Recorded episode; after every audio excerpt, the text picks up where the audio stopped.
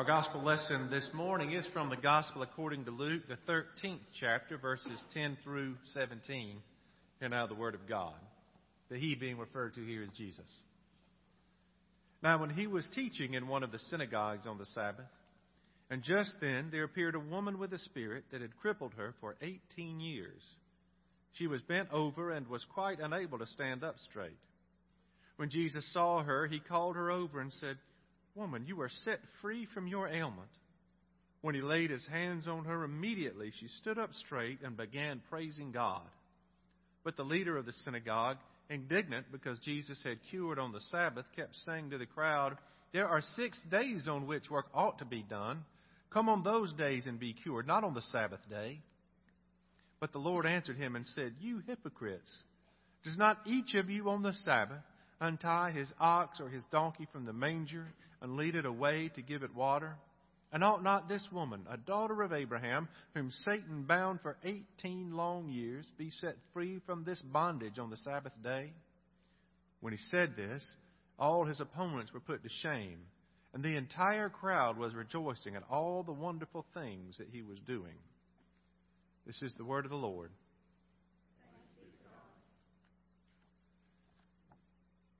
We have here Jesus being scolded by some of the people around him for healing on the Sabbath day. And it's with that idea of Sabbath that I want to linger a little bit this morning to think about that idea of Sabbath and what it meant in Jesus' day and time and maybe what it means for us too.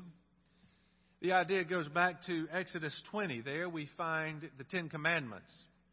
Just to make sure we're all on the same page, the Israelites were in the wilderness. They had been freed from slavery in Egypt and they were taking their long 40 year journey from Egypt to the promised land. And while they were in the wilderness, Moses went atop Mount Sinai and God gave him the Ten Commandments. The Ten Commandments, therefore, served as the foundation of the law. That law, in this case, meaning God's covenant with His people. Everything else He gave them as far as do's and don'ts, all those things you read about in the first five books of the Bible, as far as law, are rooted in the Ten Commandments. If you've ever uh, taken that ambitious task of thinking you were going to sit down and read your Bible cover to cover, and you probably did okay until you got to Leviticus, well, all that stuff that you had to struggle through in Leviticus is rooted in these Ten Commandments. Everything springs from these ten rules that God gave His people. And one of those that is at Jesus is responding to and the synagogue leader are responding to today comes specifically from Exodus 20, 8 through 11, from the Ten a part of the Ten Commandments. And he says this in Exodus Remember the Sabbath day and keep it holy. Six days you shall labor and do all your work, but the seventh day is a Sabbath to the Lord your God. You shall not do any work you, your son or your daughter, your male or female slave, your livestock, or the alien resident in your towns. For in six days the Lord made heaven and earth, the sea, and all that is in them, and rested the seventh day. Therefore, the Lord blessed the Sabbath day and consecrated it.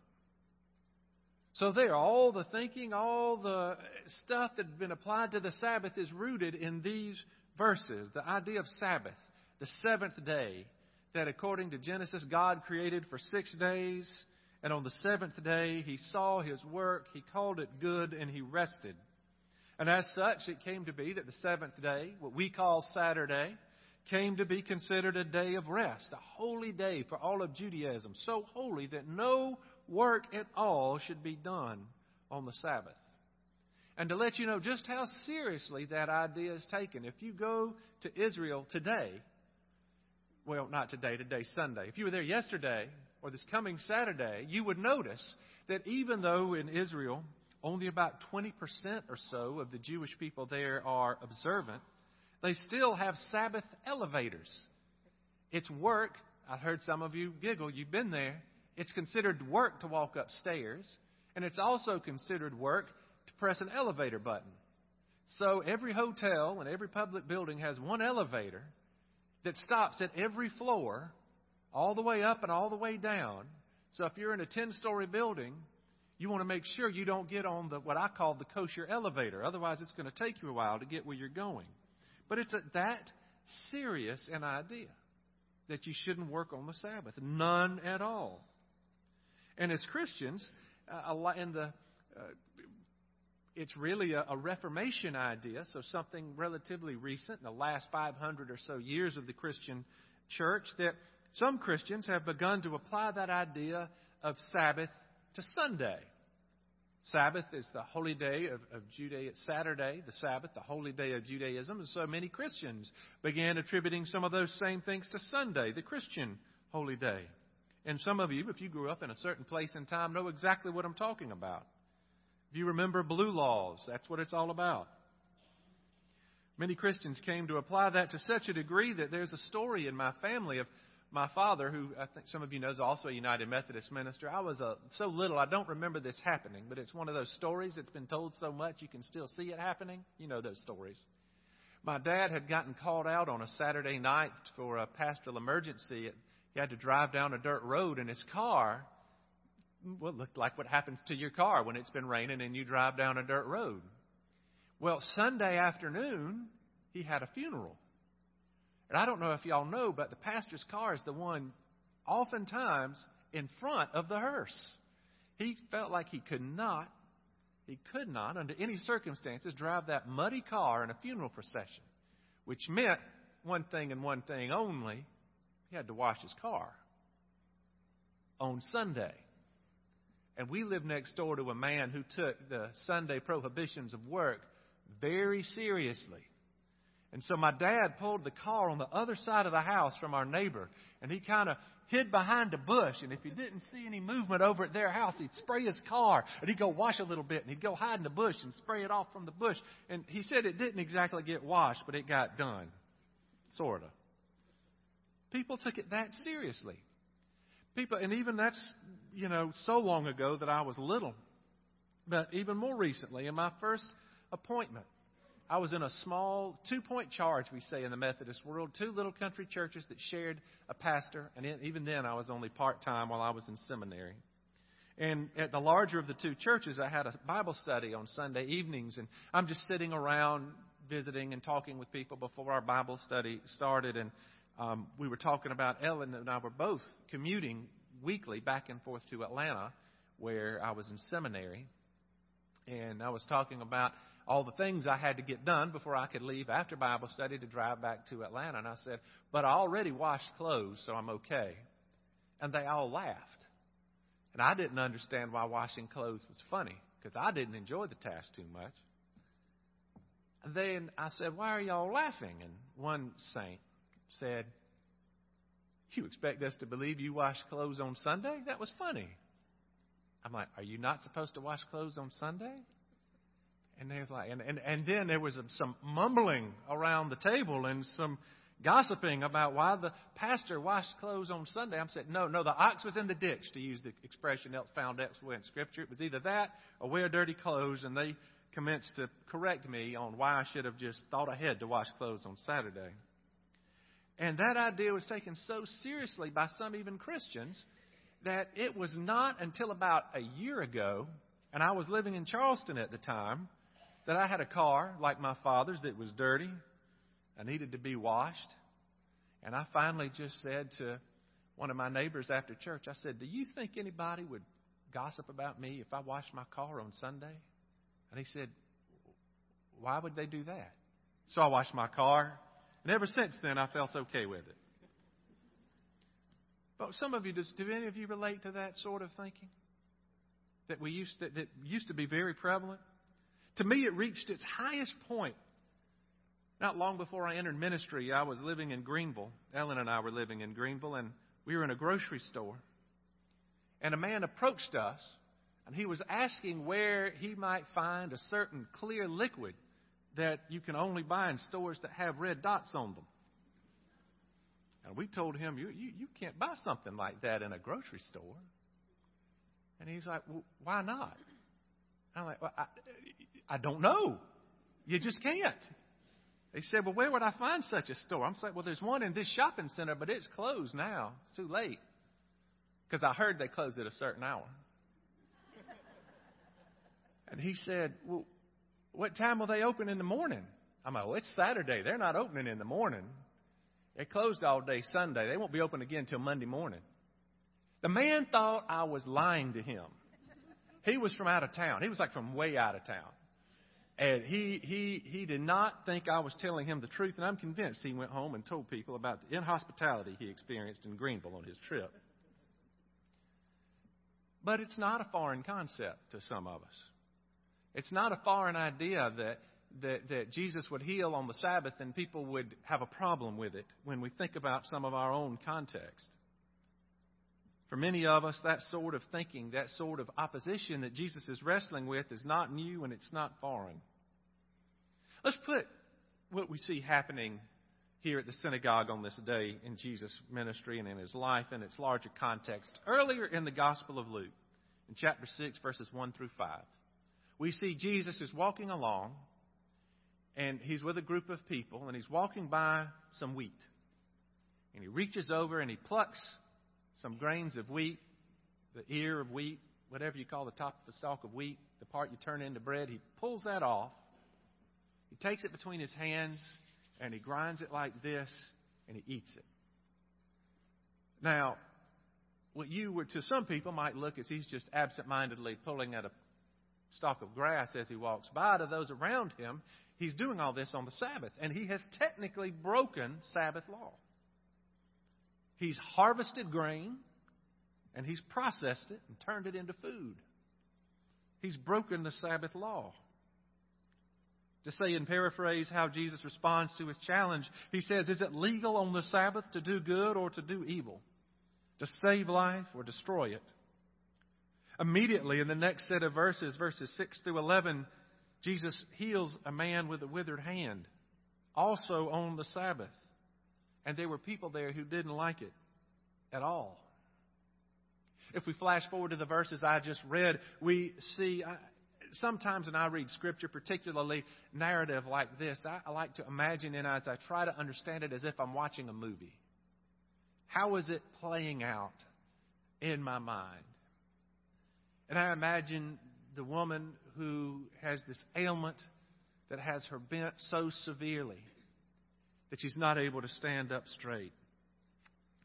She enters the synagogue, and it doesn't appear that anybody's paying attention to her. You'll notice she doesn't call for help. She doesn't approach Jesus, seeing only, able only to see the feet of those around her, to see only the floor and what's right above it. She hears a voice, Jesus' voice, calling for her to come to him. Where he speaks words of healing, where he touches her, where she is healed. She stands up straight. I can see if I were the director of this movie, I don't know if I would have her shoot up straight immediately or stand up slowly. Whichever one you like better. Imagine that one. But when she stands up, she throws back her head and she starts speaking words of praise. Praise for the healing of God that's worked through Jesus for her. Something, if we look closely, we see she didn't seek, but that Jesus, as the presence of God with her, nevertheless offered her. I think we should note also that Jesus, eh, we're told in these verses, is teaching in the synagogue. The word teaching is mentioned three times here that he is teaching in the synagogue. This act of healing should not be diminished, but it is cast in the context of teaching. A woman in need comes among them in the midst of his teaching, and he heals her. I think the Sabbath law here that are, that's emphasized is worthy of our attention. Two, because the leader of the synagogue, notice how he uses the word ought. O U G H T, ought. He points to the healing. He points to this miracle that's been done in their midst. He points to this and he says there are six days, paraphrasing Exodus, he says there are six days on when work ought to be done. Jesus responds by saying, Well, who among us on the Sabbath day doesn't untie his donkey or his ox and lead it to the trough. Little as you think about Christians' understanding of Sabbath through time, do you know why the traditional time for worship is around 11 on a Sunday morning? It was about as soon as a farmer could get his animals seen to, milk cows, etc., get cleaned up, get dressed, and be in worship. Working on the Sabbath for some purpose is not a foreign concept.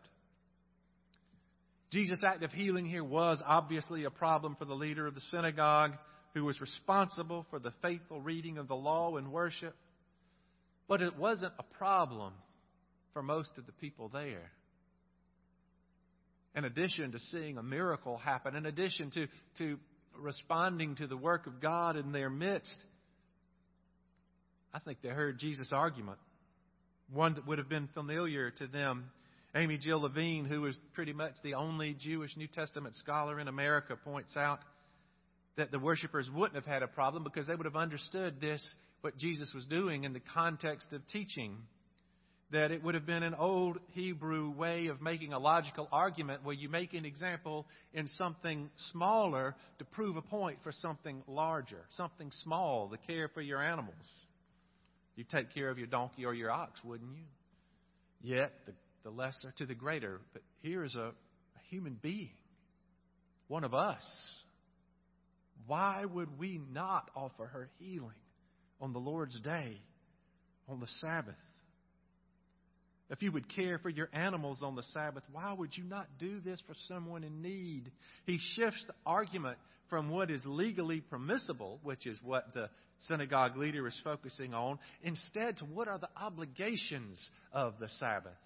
Instead of re- reducing the idea to what you should or shouldn't do, Jesus is saying, yes, but on this holy day, on the Lord's day, what should we spend our time and energy worrying about? Sabbath worship in Jesus' context is not about working or not working. It's about remembering and celebrating God's liberation of His people from slavery in Egypt. I think that's why the Ten Commandments are, are specifically mentioned by the synagogue leader. It causes us to think back to God's mighty acts of liberation and salvation for His people, the Israelites, as He led them out of slavery in Egypt. The leader of the synagogue himself is reminding the crowd of that theme of Sabbath worship, of synagogue worship. And Jesus then is reclaiming that meaning. That this is not a day for us to just say what we should or shouldn't do. Rather, this is a day to celebrate God's liberating, saving acts. All right, let's circle back to Christians and Sunday as Sabbath again. Because this is our holy day. This is the day that we Christians remember the saving act of God. We should remember it every day, by the way, but this is the day we set aside for its special observance. We worship on Sunday because it is a weekly celebration of Easter.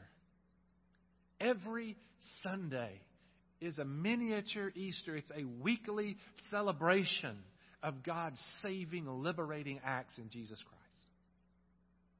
If you ever wondered why we go to worship on Sunday, now you know. Even so much so, you'll know we take this so seriously. If you pay attention in a few months when we get to Lent, you'll notice that we don't say, we say, for example, today is the 11th Sunday after Pentecost, or when we get to Easter, we'll say something's the seventh Sunday of Easter. We'll say that so we'll, we'll give a season as we number our Sundays, but if you'll notice, we'll have a first, second, first Sunday of Advent, but when we get to Lent, we don't have Sundays of Lent. We have Sundays in Lent. Because Sunday is Easter. Sunday is the day of resurrection. Sunday is the day of celebration. We take that idea so seriously that even when we count the number of days in Lent, if you count the Sundays, you're going to wind up with more than 40. We don't count the Sundays because each Sunday is a weekly celebration of the saving, liberating acts of Jesus Christ. Jesus is reminding his first audience of that here. And by extension, we who have applied Sabbath symbolism to the Lord's Day, to Sunday, can draw the same conclusions. That Sunday worship, Sunday celebration, has its Sabbath symbolism, not so that we make sure we don't do something we shouldn't have not have done, but instead to remind us that whatever we do on this day should be focused towards celebrating the saving, liberating work of God in Jesus. If we connect that idea with this poor disabled woman we read about in the scriptures this morning, as I asked you to point out, she did not approach Jesus. Jesus sought her out. He chose her. And in the act of healing, he challenged those who would interfere with her healing. He challenged those who would interfere with the true meaning of celebrating God's presence among us. You know, she's not named here. Yet, Jesus calls her a daughter of Abraham. He names her, He heals her, He restores her health, and He delivers her to the community. So I guess we should ask ourselves who are those daughters of Abraham in our community in need of a ministry of healing and presence? Who are the ones who cannot look up and see anything because they, they're held down by experience of violence? Who are the ones whose backs are bent from caring for others? Who are the ones that nobody notices? Like Jesus, we are involved in healing when we invite those on the edges of our community to the center. When we reach out in the love of God to bring a word of hope, to bring a word from God. What would it look like if we recast the Sabbath, the Christian Sabbath, Sunday, as a day of holy work and practice of faith. Sure, I, I, do think rest is important, by the way. And I think it's important that we create time in our lives for rest. But Sabbath rest is not an excuse to be lazy. Sabbath rest is rest with a purpose. And let me just say, I think everybody needs a lazy day now and then. So if you take one of those, it's okay. But Sabbath rest, holy rest, is rest with a purpose. A rest that gives flesh to faith as a practice of faith. What would it mean if Sabbath becomes a day of holy work? What would it look like in our lives? To what holy work might God be calling us, and to what kinds of practices might God be drawing us? As we sit with this idea of Sabbath. Let's not get lost in the legalism of it. Because if you come down Wisteria Drive this afternoon, there's probably a 50 50 chance I'm going to be cleaning out my gutters. And I'm okay with it. And I know that my grandmother in heaven who would disapprove is now okay with it. Both of my grandmothers are in heaven, by the way. It's not like one would approve and one would think it was funny. But what I'm getting at is this day should free us. Free us to do the work of God in our community and wherever we find ourselves. Today should be a day of celebrating God's freedom, God's salvation in Jesus for our benefit and for the good of those around us. Let us pray. O oh Lord, May we go forth into the world with rejoicing, sure of the healing you offer.